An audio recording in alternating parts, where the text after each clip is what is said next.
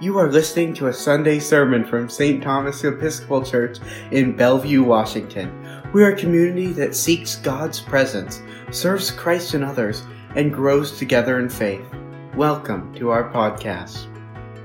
The following sermon was preached on the 16th Sunday after Pentecost, September 12, 2021, by Ashley Boeuf-Lange, Associate for Youth and Communications at St. Thomas.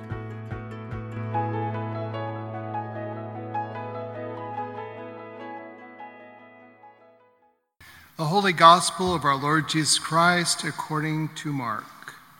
Lord, Jesus went on with his disciples to the villages of Caesarea Philippi. And on the way, he asked his disciples, Who do people say that I am? And they answered him, John the Baptist, and others Elijah, and still others one of the prophets. Jesus asked them, but who do you say that I am? Peter answered him, You are the Messiah. And he sternly ordered them not to tell anyone about him. Then Jesus began to teach them that the Son of Man must undergo great suffering and be rejected by the elders, the chief priests, and the scribes, and be killed. And after three days, rise again. He said all this quite openly and Peter, Peter took him aside and began to rebuke him. But turning and looking at his disciples, Jesus rebuked Peter and said, Get behind me, Satan, for you are setting your mind not on divine things, but on human things. He called the crowd with his disciples and said to them, If any of you want to become my followers, let them deny themselves and take up their cross and follow me. For those who want to save their life will lose it, and those who lose their life for my sake and for the sake of the gospel will save it. For what will it profit them to gain the whole world and forfeit their life? Indeed, what can they give in return for their life? Those who are ashamed of me and of my words in this adulterous and sinful generation, of them the Son of Man will also be ashamed when he comes in the glory of his Father with the holy angels. The Gospel of the Lord.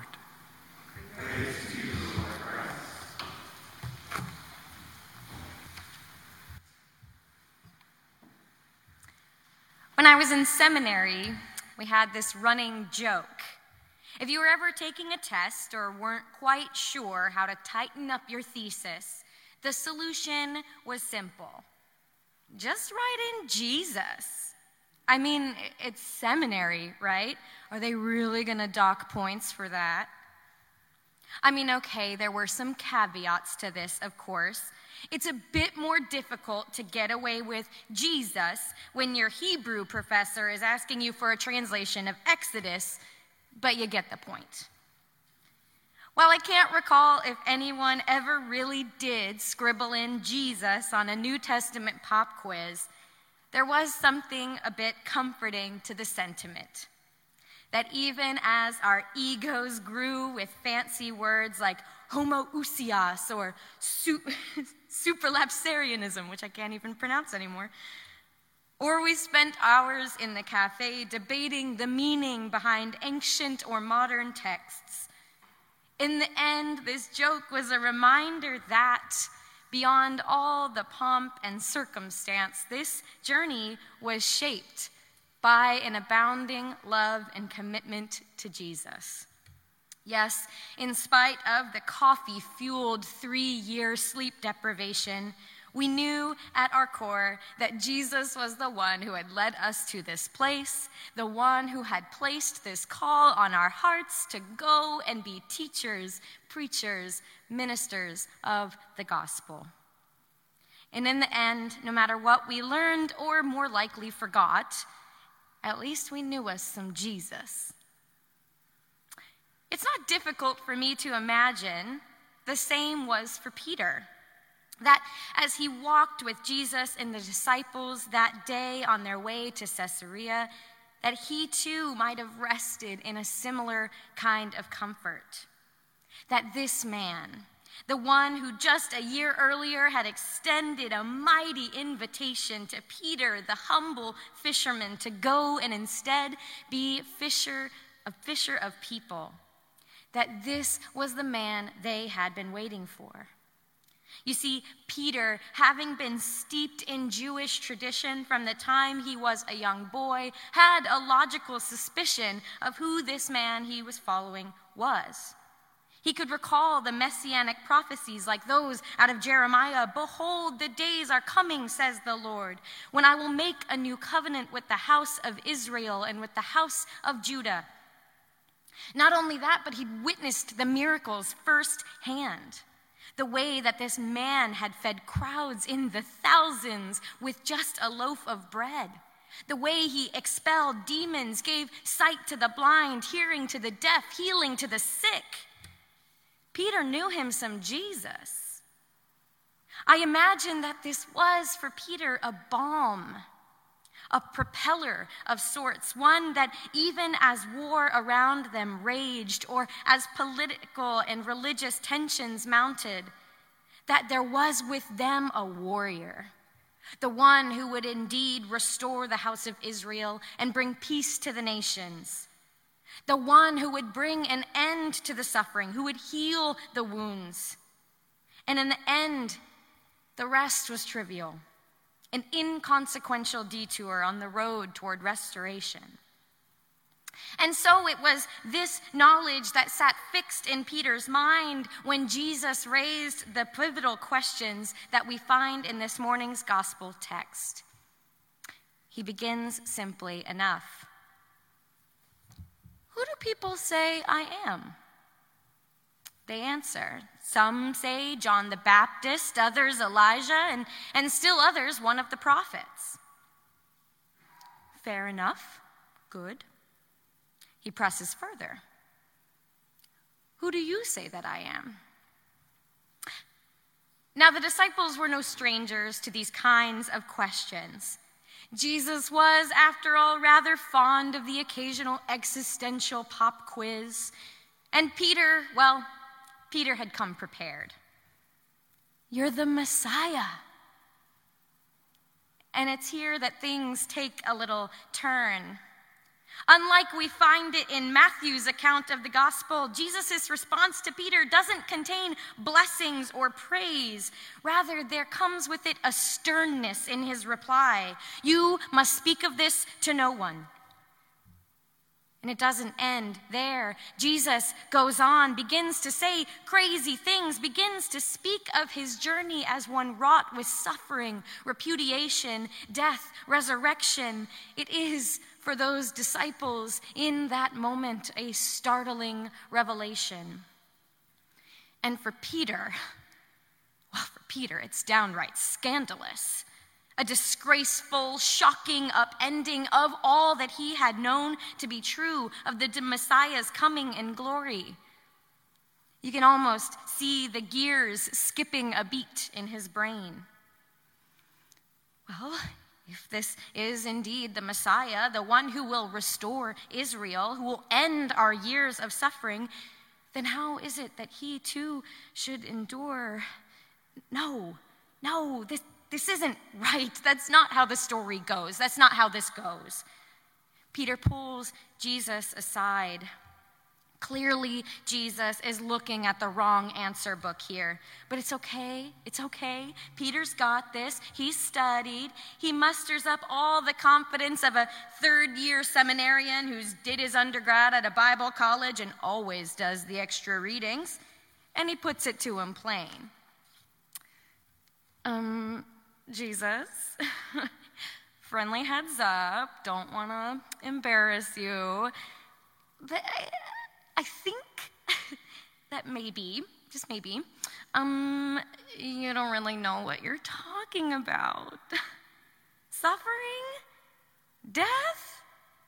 That's not the making of a Messiah. Okay, that's it. That's all I just wanted you to know. Um, good chat. Uh, looking forward to some more miracles. Okay. But Jesus isn't having it.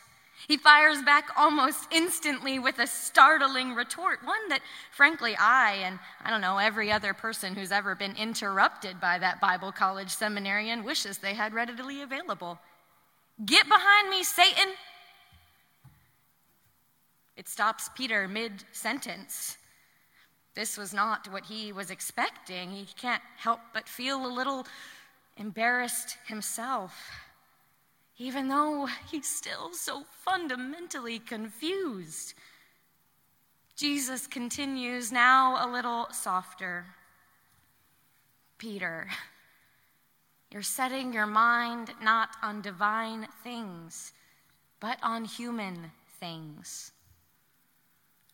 And with it, those skipping gears in Peter's mind have come to a complete stop all at once the game has changed. The stakes are higher than they've ever been, and suddenly the true cost of discipleship has come into full focus. Priest and educator Joe Roos tells it like this. In this moment, he says, With this ominous invitation, the cost of discipleship got much, much bigger.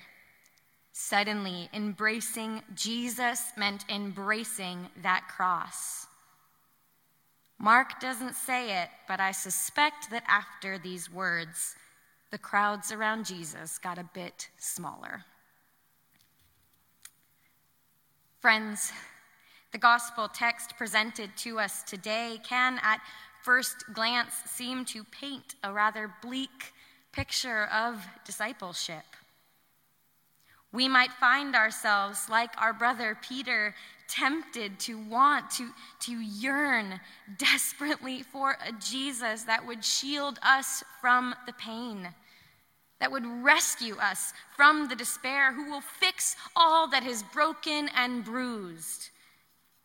And that desire is justifiable in a world where we can't turn on the news for five minutes before learning of yet another death, yet another disaster, yet another act of violence against the basic dignity of humankind that leaves beloved children of God vulnerable, displaced, hurt, and hungry. Hear this it is reasonable to want for that kind of Savior. And yet, that ultimately is not the Jesus that we would drop our nets to follow. The truth of the matter is this the ultimate actual cost of discipleship can be a bit more difficult to grapple with that the one who we would follow, the one who brings a promise of peace, healing, wholeness, and redemption, will first himself suffer. Will Willimon, a pastor theologian at Duke Divinity School, puts it like this He asks, What kind of sense does it make to worship a God who, instead of rescuing us out of trouble, rescues us by entering into the trouble with us? A God who, instead of helping us avoid the pain, heals us from our pain by entering into the depths of our pain with us. A God who, instead of fixing things for us, addresses them by becoming weak with us in our weakness. Indeed, my friends, it is this Jesus, the one conceived not of human kind, but out of the startling and divine and paradoxical and maybe even frustrating mystery of God. This Jesus is the one who delivers us into the resurrection because and only because he too has known the tomb. And it is by sitting with us in that tomb of loss, in that tomb of despair, in that tomb of uncertainty of what has been and what will be. Will cases ever diminish? Will violence ever stop? Will we ever get an interim rector? Will this addiction ever cease? Will my anxiety ever subside?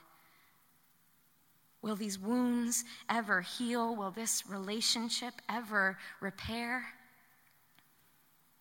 Those questions, that tomb.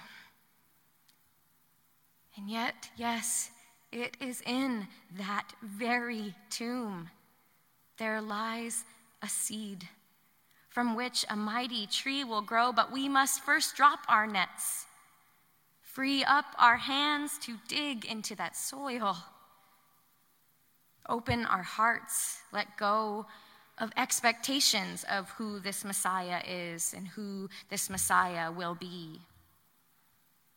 And it is there and only there that we might begin to see more fully the picture of what it really, really looks like to follow Jesus. There, we begin to understand that the call of discipleship is not one absent from pain or suffering. Rather, it is one that demands we make ourselves known to it. Thomas, put your finger here. See my hands, feel my wounds. Indeed, discipleship is a foolish person's journey. One that invites us not only to enter into our own pain, but to enter into each other's pain, to sit among the sick and the suffering, to bear one another's burdens. to sit amongst unanswered questions and sometimes difficult truths, to follow Christ Jesus, God's only Son, our Lord. Conceived by the Holy Spirit, born of the Virgin Mary, suffered under Pontius Pilate, was crucified, dead, and buried, and who on the third day rose again in glory. Praise be to God.